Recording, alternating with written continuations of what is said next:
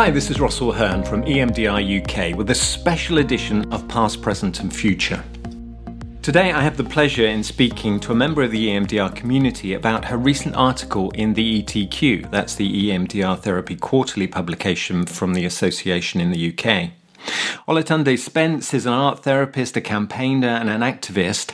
And in this edition, we think about whether EMDR is an anti racist therapy and how we can really be culturally informed when working with our clients. So, Olatunde, thanks so much for joining me. It's a real pleasure. How important is it then for us to consider culture in an EMDR therapy setting? Well, I think it's very important. And I guess one of the things for me is that when we think about culture, we're often thinking in a way that's othering. So everybody has a culture. So for me, if I'm working with somebody who's working class, who's grown up in a particular context, I'll be thinking, well, what's their cultural experience? So often I think culture gets turned into this idea of race and culture, which is then a kind of othering.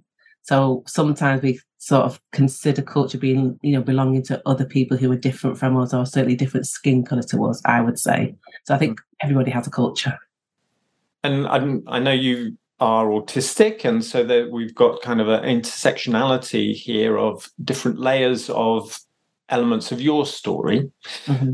and so I, I, guess you see a therapeutic situation very differently to how i might what do you think you know, as a white male middle class middle age probably completely unaware of my whole privilege i suppose and what would I need to think about to maybe respond differently or work differently with with people who do have a very different culture to mine? Okay. I think I can mainly speak from personal experience because that's where, you know, my knowledge and experience comes from, as well as reading and, you know, research and stuff. But, you know, in my personal experience of actually seeking therapy, you know, what's been important to me as a black woman who's autistic um, is that if I'm meeting with a white therapist, and they don't actually mention these issues at all. I'm thinking, well, have you not noticed that I'm different to you, or this might be an issue? So I've always been impressed by people say, you know, I'm not black. I don't know what it means to be black, but I do have this experience or have this understanding, or I've got a limited understanding. I can then respond by saying something like, well, I'm glad you've said that but also I'm not here to teach you about racism or anti-racism. So that, that, we've got a dialogue to begin with. So I can usually gauge from that initial conversation whether or not somebody's being very defensive or they're being very open or they're being very honest. And to me, that's what matters, I think, when you're a therapist. Can you be open and honest about where we're at? Excellent. And I was I was guessing, you know, as a therapist, our aim is to be curious and curious of the person's story and enable them to tell that story within our setting and, and more so with the EMDR maybe than anything else. But to ask those questions, to start to talk about difference, seems really hard. Why is that? Well, I think there's a kind of long standing history of people finding it very uncomfortable talking about things that are to do with racism. You know, we've been brought up in cultures where we don't talk about that openly, or if we do, we're scared of saying the wrong thing. And that's not just for white therapists. You know, that's my experience sometimes with black therapists as well. It depends what education you've had, how comfortable you are, what kind of family you've grown up in, in terms of whether a very political family. So I think for me, that curiosity, I think one thing I learned when I was doing my counseling training is like, who's the question for? So if the question is for the therapist, then maybe you really think about what you're actually asking the question for, or is it for the client's benefit?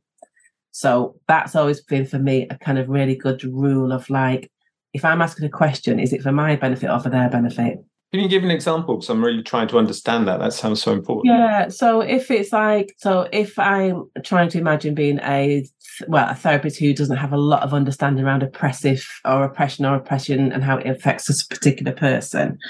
Um, so I'll say, for instance, you know, my knowledge around, you know, trans experiences might be limited. I mean, it's not, but it might be limited. So if I'm asking a question because I don't really know much about their experience or what they're experiencing, am I asking a question about their story to clarify something in my mind that I'm curious about, or is it a question that's going to be helpful for them in mm. terms of being able to share a bit more about their their experience. So if I'm wondering, you know, or how long is it since um, you realised that you were, you know, of a different gender than that you were born with, is that a helpful question for the client? Because they already know that. So that's a question about my curiosity, and that's not necessarily a helpful question.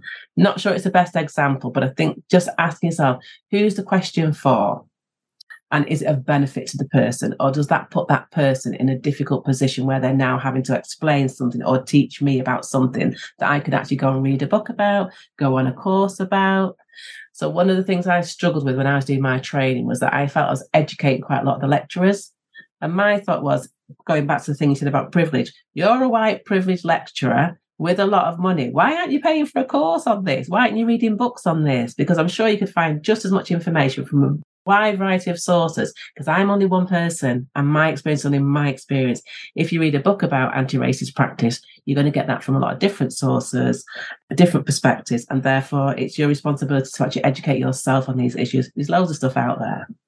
That may be the, the difficulty then. That a therapist might be interested, identify that there is a difference in culture and want to explore. And I think we all just want our clients to tell us what we need to do to help them but if we if we do that wrong if we phrase that wrong if the questions are wrong that can be seen maybe as uh, invasive or insulting do you think inappropriate maybe. So if somebody asks me about my experience of racism my first response would be thinking, why do you want to know that? Do you want to know that in terms of how i experience it and therefore where there, there might be a target we're looking for? If we're thinking just about emdr practice it might be you're actually asking a question that's about an experience that i've had that might be important in terms of that history taking and how i experienced it at the time what my responses were at the time how i felt at the time and then what happened as a result of that experience? That's a legitimate question. If you're trying to quantify whether or not it was a racist experience, that's a different question. So I've had experiences where somebody said, well, well, it might have been that, that you just look very different. So one of the things I, I might get is like, you know, I walked into a pub and the whole pub turned around and looked at me. I felt very uncomfortable as a black person, thinking, well, you know, is this a is, a, is this a dangerous situation for me? And I've mm. had somebody say things, well, but it might be because you're just very attractive. Looking, it might be, but actually not actually listen to what I'm saying. Right. Okay. So there's that sort of thing where people start to reinterpret my experiences. Well, it could be something else. Well, it could be, but that's not what I've come to you for, for you to reinterpret my experience. Do you think there there's a tendency to do that if there's a difference in in culture um, that somebody might kind of revert to their understanding of the situation rather than listening to what you're saying your experience was? Yeah, and I, and I would say, well, what what causes that? So, if you know, as a therapist, we're there to listen, and we know we we're trained in this. We listen, we're listening out for things that we might be thinking about in terms of EMDR as targets, or things to go back and explore, or to somebody to expand on. Then that listening has got to be from that that kind of neutral position. Now we know that's not always possible. So, what I mean by that is that you know, if I'm feeling defensive about racism, and I may have turned around in a pub and stared at a black person walking in, I'm now operating from that place for my discomfort or for my um, people call it unconscious bias but I, I, struggle with unconscious. I think some of it's quite conscious. But you know I'm, I'm okay with people saying well that there is perhaps an unconscious bias. It's very conscious because all of you know the stuff that we receive through the media through the tv you know we're, we're, taking that in on a daily basis. So mm. you know already that we live in a society that is actually racist and we're also being the stuff is being poured into us. So that's where we think we need to check our biases so for me, that means reading things around white privilege, reading Black literature, reading Black stories. So again, when we're thinking about culture and curiosity, you know, I don't know much about older women who are from, you know, India before partition, so what I've done in, you know, in my lifetime is to read stories of people migrating. There might be, you know, fiction and things like that, because that again gives me a better understanding of somebody's circumstances. You know, if somebody's in their sixties and came over here when they're in their twenties before partition, that's a very different experience from people migrating now who might be a university student. So it's on me to understand about different people's experience and different people's cultures and, you know, the language that people might use. So yeah, I think that to me, I take that responsibility very seriously around all kinds of issues around groups who are marginalized or minoritized. That's my responsibility as a, as a therapist. And the theme there seems to be what you're saying that we're not relying on that person to explain all their experiences. It's about us understanding and searching to find knowledge and understanding of um, the different experiences those groups will have. And I'm, I guess I'm also thinking of the double empathy approach for neurodiversity. You know, there's a a non a neurotypical person might see a neurodiverse person as not fitting into society, whereas they're not trying to help that situation. There's this kind of two way dance that has to go on, and that they have a responsibility to do their bit in that process. Yeah, and I guess I think again because I'm very pedantic about words, that right. neuro, we're all neurodiverse. Yes. And that we've got, you know, like biodiversity, everything, you know, everything uh, in that mix is diverse. And if we talk about neurodivergent, so it's a divergence from what is considered to be, you know, a, a, kind of predominant sort of way of thinking and doing things. So I'd be thinking about in terms of like, how does their neurodivergence impact our communication? I might misunderstand something. So as an autistic person, I will often say, I'm you know, in a situation where it's a new situation, I'm very literal. So if you say things where you use lots of metaphor, I might suddenly get very confused when we've been having a very literal conversation. And you kind of throw something in like, well, you can't have your cake and eat it. And then I'm thinking, well, what have you said that for? Why aren't you having cake? But the given time where I get to know somebody and I've got, you know, I think about, I've got a Rolodex of, uh, in my brain of, of, metaphorical phrases. I think, oh, that's that phrase. That's what that means in this context. But sometimes it can be out of context. So I guess I think in, when we're talking about neurodivergence and the double empathy um, sort of issues is really working out how do you best communicate? How do you best understand um, when I'm speaking? You know, is that different when you stress? Is that different from when you're coming in quite upset? Because I know throughout the day, when I think about autism, it's a very dynamic disability. You know, it will change throughout the day. In the morning, I'm not very coherent.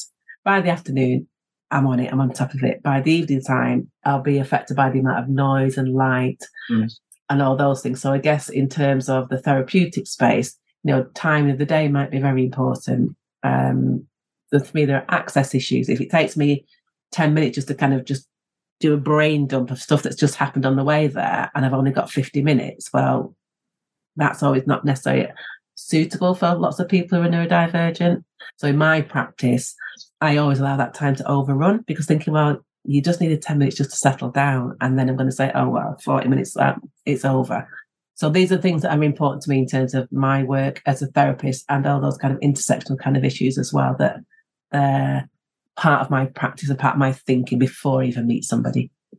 So I'm kind of hearing that, you know, whether we're talking about neurodivergence or diversity in terms of our culture or any um, protected characteristic, there's really a responsibility on the therapist to try and educate themselves, not relying on their client to do that. Absolutely. And I would say not to try because that almost feels like it's an effort, but it's it, the responsibility is to educate yourself. Right. Okay. Um, so if we think more about EMDR, mm-hmm. is there anything? I'm kind of asking you the question we've now said I shouldn't ask, maybe, but is there anything that we should be trying to learn more about that will influence it, the way that we do EMDR? Is there a direction that we should be researching or finding out? Um, I, I, mean, I guess that comes down to the kind of clients that we have, don't we? So, you know, one of the things I'm going to be thinking about is is adaptations in practice. So, you know, and, and that this is about actually working with autistic clients. But I think, well, we adapt every time we meet a new client mm-hmm. because they've got a different name, they come at a different time, they've got some different issues that they're coming with. So I guess in terms of what we should, I mean, should is one of those words again, because I'm so pedantic.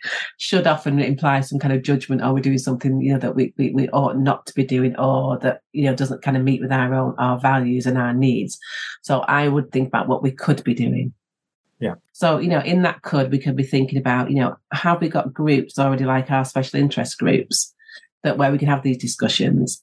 Have we, you know, are we sort of looking at literature from other places? Like, you know, I know America's got a lot of stuff around these issues around working with different identities and certainly minoritized identities. Um, so there are other places in the world where we could be le- learning those lessons from but actually thinking about also a British context because it is different. It is different being in Britain, growing up in Britain, um, either as a black person, as an autistic person. So I think it's about where the opportunities to actually learn and increase our learning. So, for example, if I meet with a client and I'm suddenly faced with a situation that I have been this week actually, where the language that I used was just totally inappropriate for this person, I thought, okay, now I've heard that. So what I now need to go and do is, is go and do some bit of research around that. I'll certainly have some thinking about what might be going on for this person. I suspect there's some internalized oppression going on there as well. But I also want to be respectful and think, okay, this person said this to me, so I need to be very mindful about what I say next time and how I introduce these issues and discussing these issues. Um, but it's on me to actually go back and really think and reflect or take it to supervision. So I think in terms of the could, you know, I think it's really important that we actually use the, the resources that we have. So, you know, we don't always have time to read, but you know, if there's a, a kind of film on that's actually maybe about these issues, you know, I think I saw something like well, way before a lot of stuff's actually happening in Afghanistan, is it the kind of something to do with kite flying? I can't remember it was, but actually choosing films that wouldn't necessarily kind of go for because they're actually about subjects and places around the world that I don't know much about. So actually consciously looking for films. Um, you know, I saw a really interesting one recently about a Tunisian therapist who's returning from Paris to kind of develop her practice back in Tunisia. It's a very funny film, but again, you get loads of cultural references mm. and some struggles that she had as somebody trained, you know, in a kind of very European, Eurocentric perspective, and then going back home and trying to find a way to work with, you know, Tunisian older men. So, you know, it's that sort of stuff to me that I think is, you know, it's it's there that we can all tap into, you know, whether it's films that are in different languages where we can get subtitles. So I think we've got so much access to so much media stuff and whatever suits you in terms of your learning, you know, you can find those things, I think, to find out a bit more about people's experiences. Well, that's good to hear because I'd much rather watch a film than read a book. I have to say, uh, but I was interested because you said that you know your client have fed back to you about the language you use, and I, I, was just assuming that you always got it right. But that's quite nice to know that maybe you don't. And I, I think what we're we're addressing here is this this feeling of being uncomfortable and having uncomfortable conversations and learning through that. Is that correct? Yeah, and I guess that that sort of brings up a question for me about that whole thing around defensiveness. So, I, you know, I noticed that okay, I've got this seriously wrong, and I apologise for that. And then I thought, well, okay, how do other people deal with that level of defensiveness? And this, I'll just give an example that somebody said to me a long time ago. And again, because I'm autistic, I didn't understand it.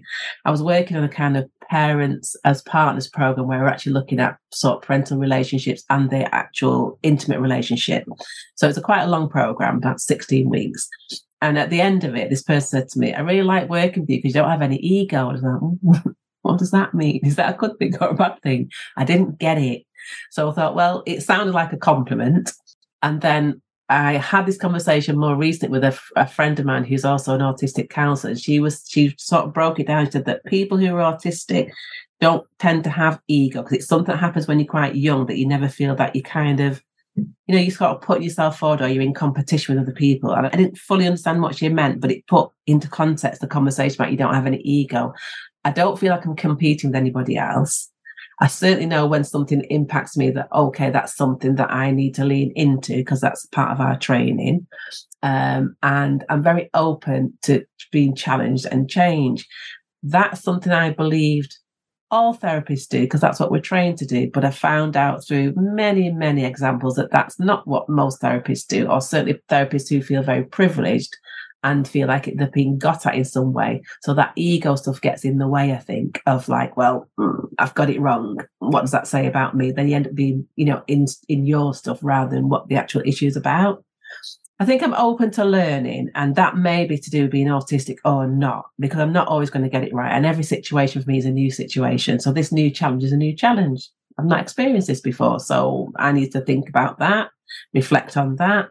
Certainly in the first instance, apologize and recognize that I've made that mistake and then, you know, build that relationship again. So, you know, when we're thinking things about like ruptures and things like that, you know, we're the ones who are trained, we're the ones in the positions of power, no matter what our intersectional identities are, we're always in a position of power as a therapist to own our stuff and, and repair stuff.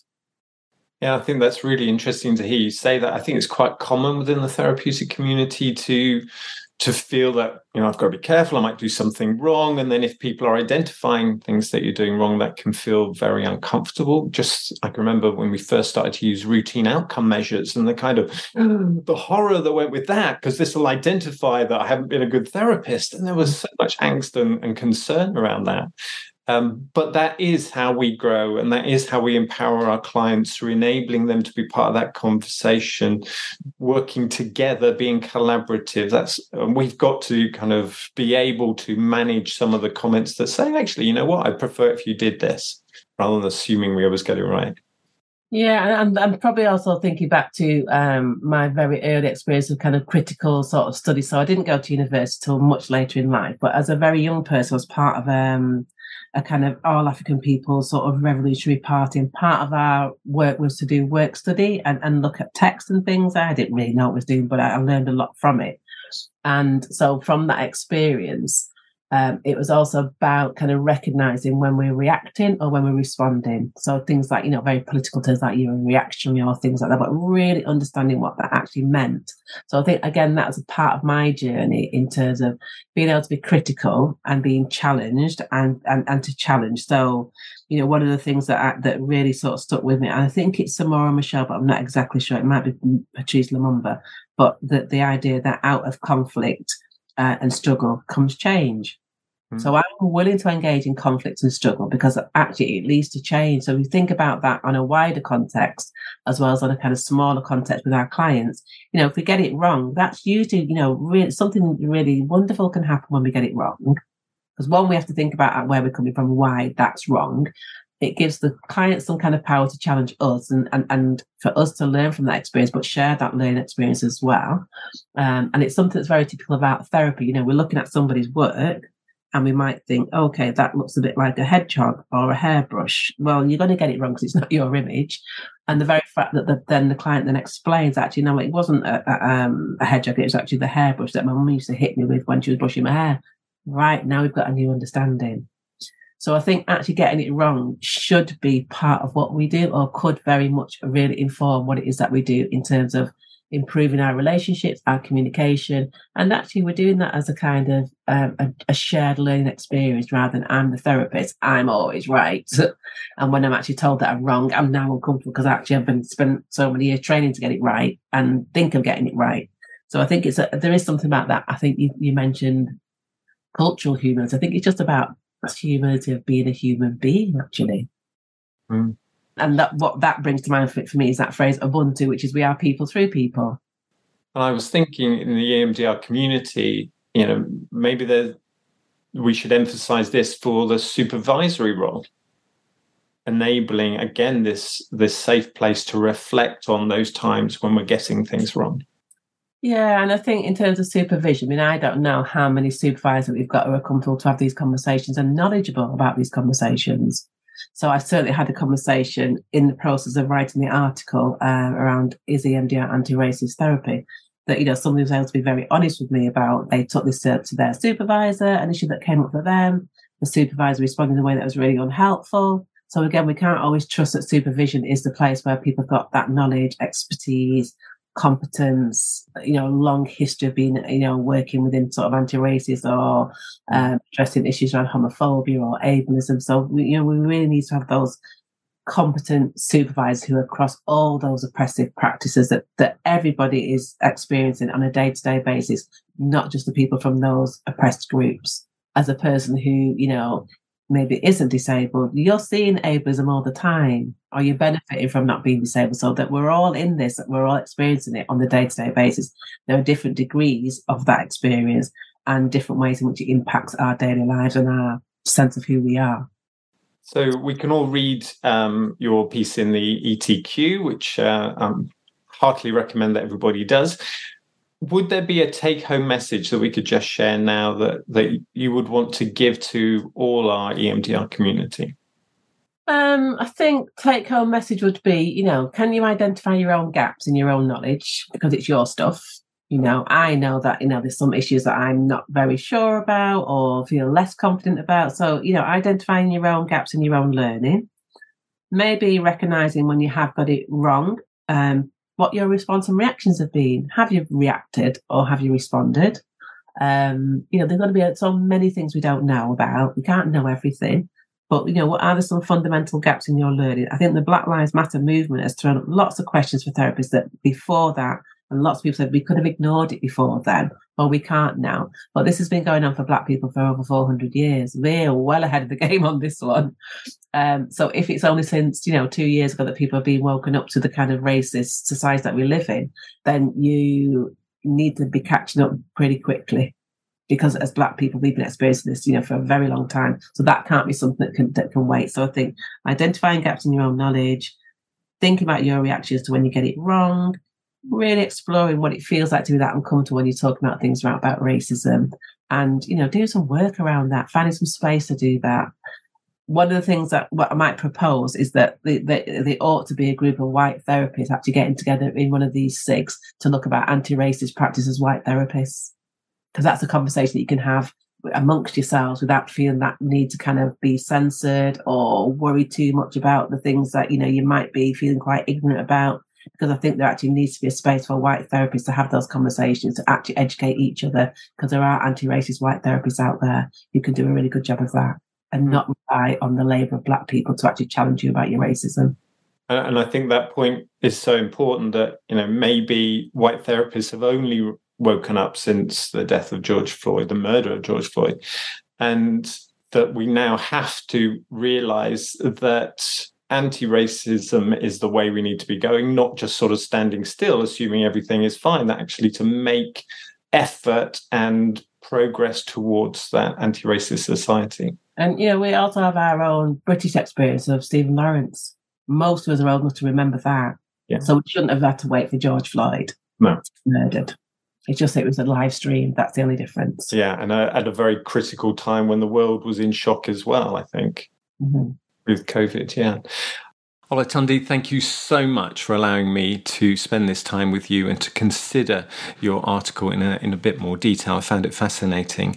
And I would recommend, obviously, that everyone goes to the ETQ and uh, checks out that November edition article about whether EMDR is an anti racist therapy.